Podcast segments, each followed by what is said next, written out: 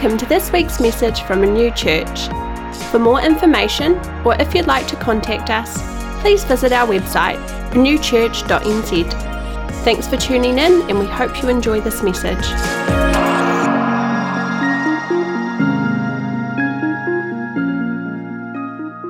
This day, or today and next week, is our Vision Cast Sundays, where um, I get to tell you about where we're going this year or what our focus is or priority is for Renew Church New Zealand for 2022. It's sort of funny here in, in the north of Aotearoa, we have anniversary weekend, which is a long weekend holiday. Then we have um, Waitangi weekend, and then it almost seems like the, the year starts this, this week. So everyone's back from holiday. And um, so this is a really great time where we, um, we just talk about what is happening for Renew Church for 2022. And I'm excited about it. If I'm not excited about it, then I can't expect anyone else to be excited about it. So this is the theme, this is the, the vision for 2022, just in four words take the next step.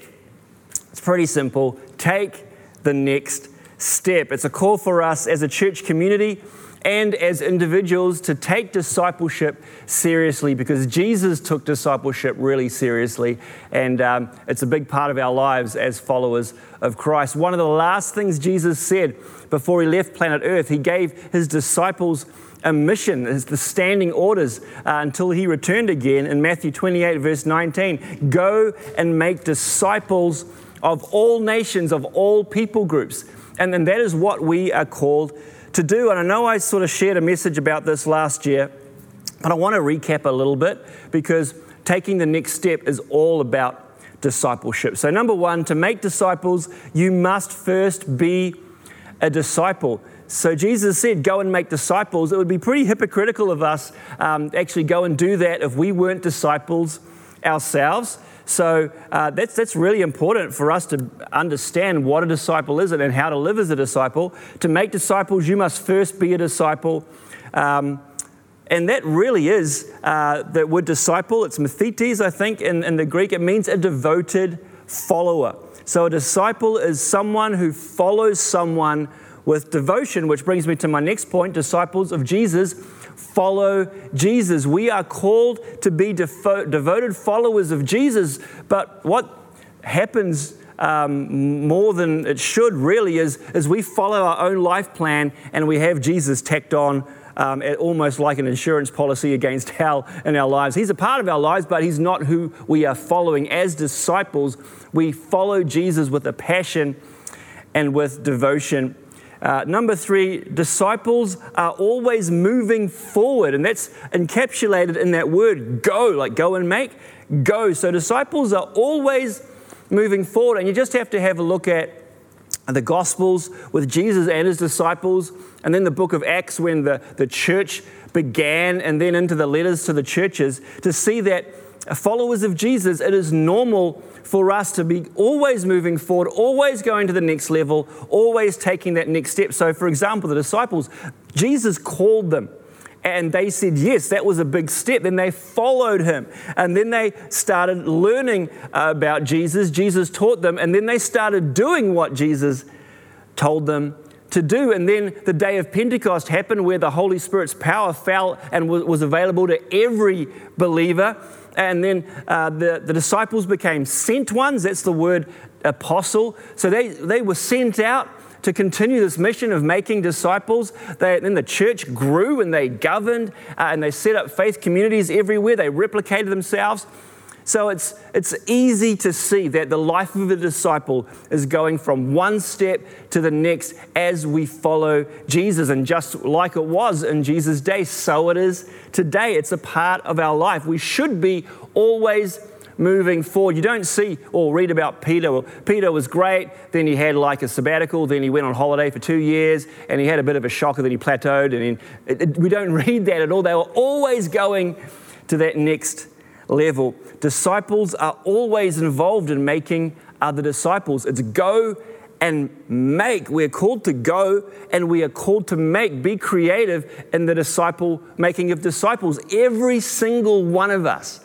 We are gifted and called and given a grace uh, somewhere in that disciple making process. That's really exciting. So we're always involved in that. We should be. And that's why it's so awesome to get involved in, in, serving in churches that are making differences, even if it's on the car park or even if it's doing whatever. You are a part of seeing people come in and made to feel like family, that they, their heart is right so they, they can hear the word of God. Hopefully, they get saved and they get set free. We're all a part of the disciple making process. Like I said at the, at the start, disciples are always taking the next step in their journey with God.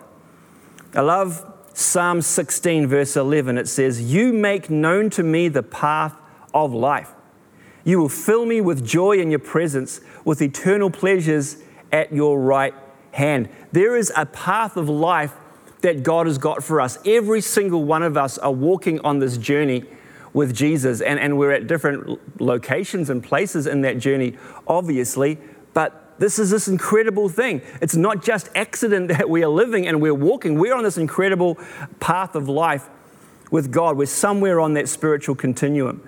And we sort of know our potential and what we're called to, but we have to understand that this journey of discipleship, this journey of discovering God's will and, and doing what He's called us to do, it's all about one step at a time going on a journey, going on a tramp, going on a fishmish somewhere. You don't just get magically transported to that great spot X. It's always one step at a time. And it's exactly the same with our lives as disciples in 2022, taking that next step.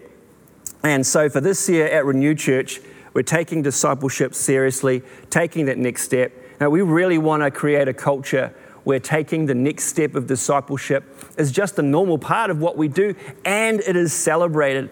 We want to help everyone know what their next step is, whether it's becoming water baptized or, or us introducing you to Jesus for the very first time, or you getting help, or you putting your hand up to serve, or, or saying yes to leadership. We want to help you know what that next step of discipleship is. And to make that next step clear. For example, it's one thing to say, well, you need to get free in this area, but as a church, we want to take that seriously enough that we actually design and, and, and create some course or some connect group, get people that are gifted and experienced and, and seeing people get free, and actually say, well, this is what we think the, the next step is for you, and, and we've got this set up. We want to encourage people to take that next step and please hear me, we don't want to force anyone or coerce anyone or put the pressure on at all. That is not what we are about at all, but we love to encourage people. And so, if all of us made that a normal part of our lives, taking the next step as disciples, and for us that belong to Renew Church, uh, if, if we all take those steps, just imagine where we would be as a community in 2023. And we're called to, to make a difference in this community, to change lives, not just here, but to ev- everywhere. So if all of us as individuals is, is making this our responsibility and taking ownership for this, it can only be good for us as a church. And that means it will be very, very good for the city, this amazing city that we're called to serve, and broader than that, globally. I hope you're excited about that because that makes me so excited. We're going to look at Ephesians 1, chapter 16 uh, onwards this morning to about 19 and just unpack this. We're only going to maybe do maybe two or three of the points and, and continue it next week. But I think this is just an incredible key or a guide or um, not a recipe, but just like a process for this. Uh, how can we take that next step? So, this is Paul the Apostle talking. I have not stopped giving thanks for you remembering you in my prayers. I keep asking that the God of our Lord Jesus Christ, the glorious Father, may give you the spirit of wisdom and revelation. So he's really excited that we actually get this, so that you may know him better. I pray that the eyes of your heart may be enlightened or opened, in order that you may know the hope to which he has called you, the riches of his glorious inheritance in his holy people and his incomparably great power for us who believe. That's a, a pretty big sentence because like heaps of commas there, uh, and there is a lot of stuff in there. So uh, we're just going to unpack that sort of phrase by phrase, and I really do believe it's going to be really uh, powerful for us. So, number one, that you may know him better. It's where it all starts. We, we give our life to Jesus, then we know Him better. Other translations say that you, you may grow in the knowledge of God, but you could be mistaken if you read that to think, well, I need to know more about God. It's all about getting knowledge about God, and, and that's important. We need to do that, but Paul was very specific in the word that he used for know. You get to know him better. It's gnosko or gnosko in gnosko in the Greek. And uh, it, it means something very specific. It means to know intimately. So it is important to know about God, but what Paul is encouraging us in this verse is that we can know God intimately and personally. And that thought was very foreign to most of the people in the time that this was written. They sort of knew about God. God was scary and, and far off. But Paul is saying that we can, we can take that next step and we can get to know God personally and intimately. God wants to hang out with you, He loves hanging out with you. He wants to get to know you better, and He's given us this incredible opportunity to, to know Him intimately. So for me, like for many years when I was younger, it's like I, have gotten my life right. You know, you go to an altar call and, and get your life right with God. It's like, whew, I'm, I'm saved again. It's like I'm going to heaven if I die. And I pretty much thought that was the, the be all and end all of the Christian life. That is the very beginning. And then we are called to, into this incredible uh, opportunity of being able to get to know God better. Maybe that is your next step today. You know, if you are really honest with yourself, that you, you sort of know about God and you've made a decision for God, but maybe God is asking you today and calling you for that next step to get to know Him better. And it actually is very crucial. Jesus said later on um, that many of us will, will come to Him. Um, and say, and this is like Judgment Day, you know, I did this and I, I was able to do miracles and I built great churches. This is Simon's paraphrase Bible. And then Jesus says, uh, away from me, I never knew you, you workers of iniquity. That word, I never knew you, is the same word, gnosko, knowing intimately. So it is important. God is giving us that opportunity. Maybe that is your next step. And then it says, number two, that the eyes of your heart may be enlightened. Enlightened means to give light to or to shine in the context of sight, to be open, to be focused, to be clear, to, to recognize things. And that's sort of funny because it's like last time I read in a, in a book, our hearts don't have eyes. It'd be pretty creepy if they had. It's our heads that have eyes. And you say, well, we, we look through our eyes, and we sort of do, obviously. But really, when it comes to life, we really do look through the lens of, of the eyes of our hearts. And uh, our, our, upbringing and our experiences shape the way we see life. All of you guys watching me right now, you've probably got a different life experience. You, you see things a little bit differently based on your heart. And our hearts can be so broken and so hurting. For example, and it is so terrible when, when parents uh, separate and divorce and, and the hurt and the pain that comes into that child's life. And then that child builds up walls of self preservation and it changes the way they view life and, and they trust others and, and all of that. And uh, many of us, and many of you watching, um, you, you can attest to the fact that when um, you know, you've been hurt by the sins of other people. And so this thing is a big deal. The eyes of our heart, that our, our hearts may see clearly, that God would give healing to the sight of our hearts, that we would have healed hearts, that we can truly live in freedom. So that we may know God better. That's the first step. And the second step, that the eyes of our heart may be enlightened, that we may open up our hearts so that God can bring the healing into our hearts that we desperately need. James 15, 16 is a bit of a radical verse.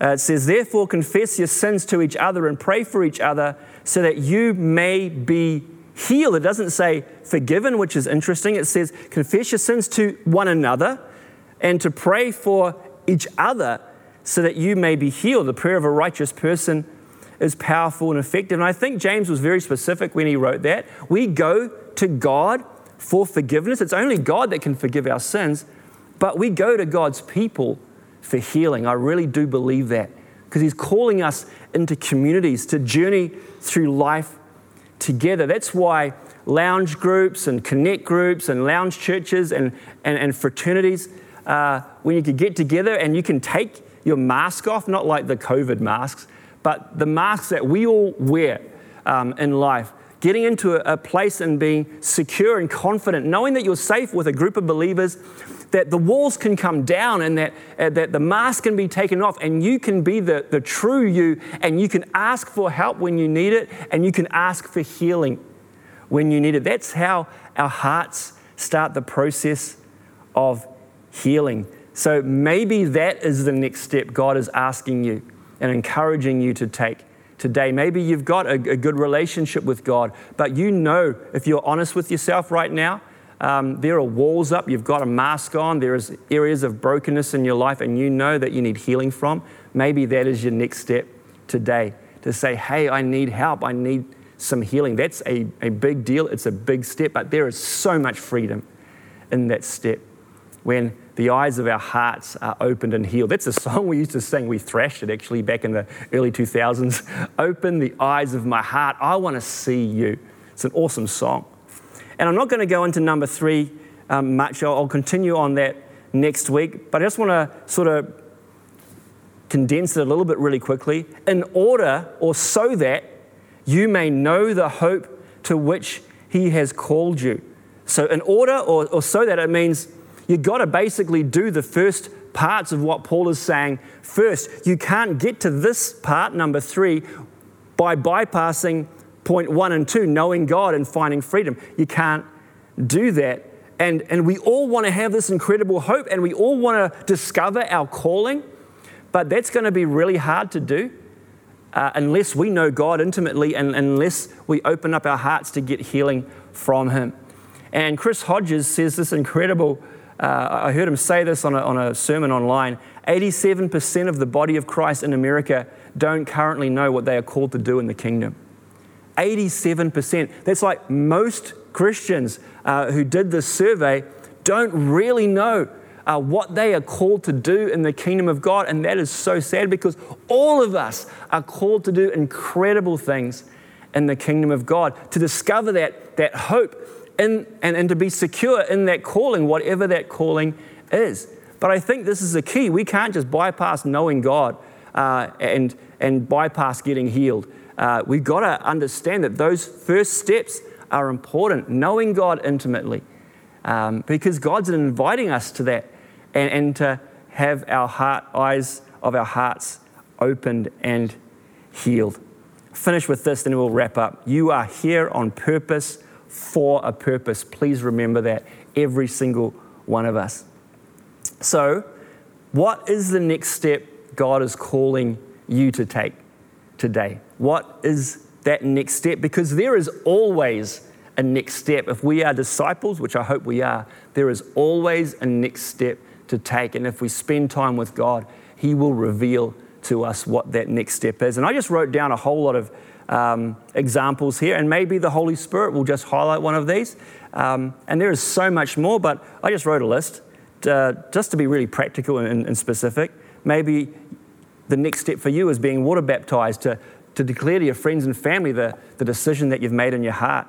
Um, healing a broken relationship, asking for help, confessing a sin, putting your hand up to serve, becoming planted into a church is so important. Apologizing to someone, say sorry committing to give regularly tithes and offerings, that's important. Having that crucial conversation, letting an offense go, forgiving someone, you will find so much freedom in that.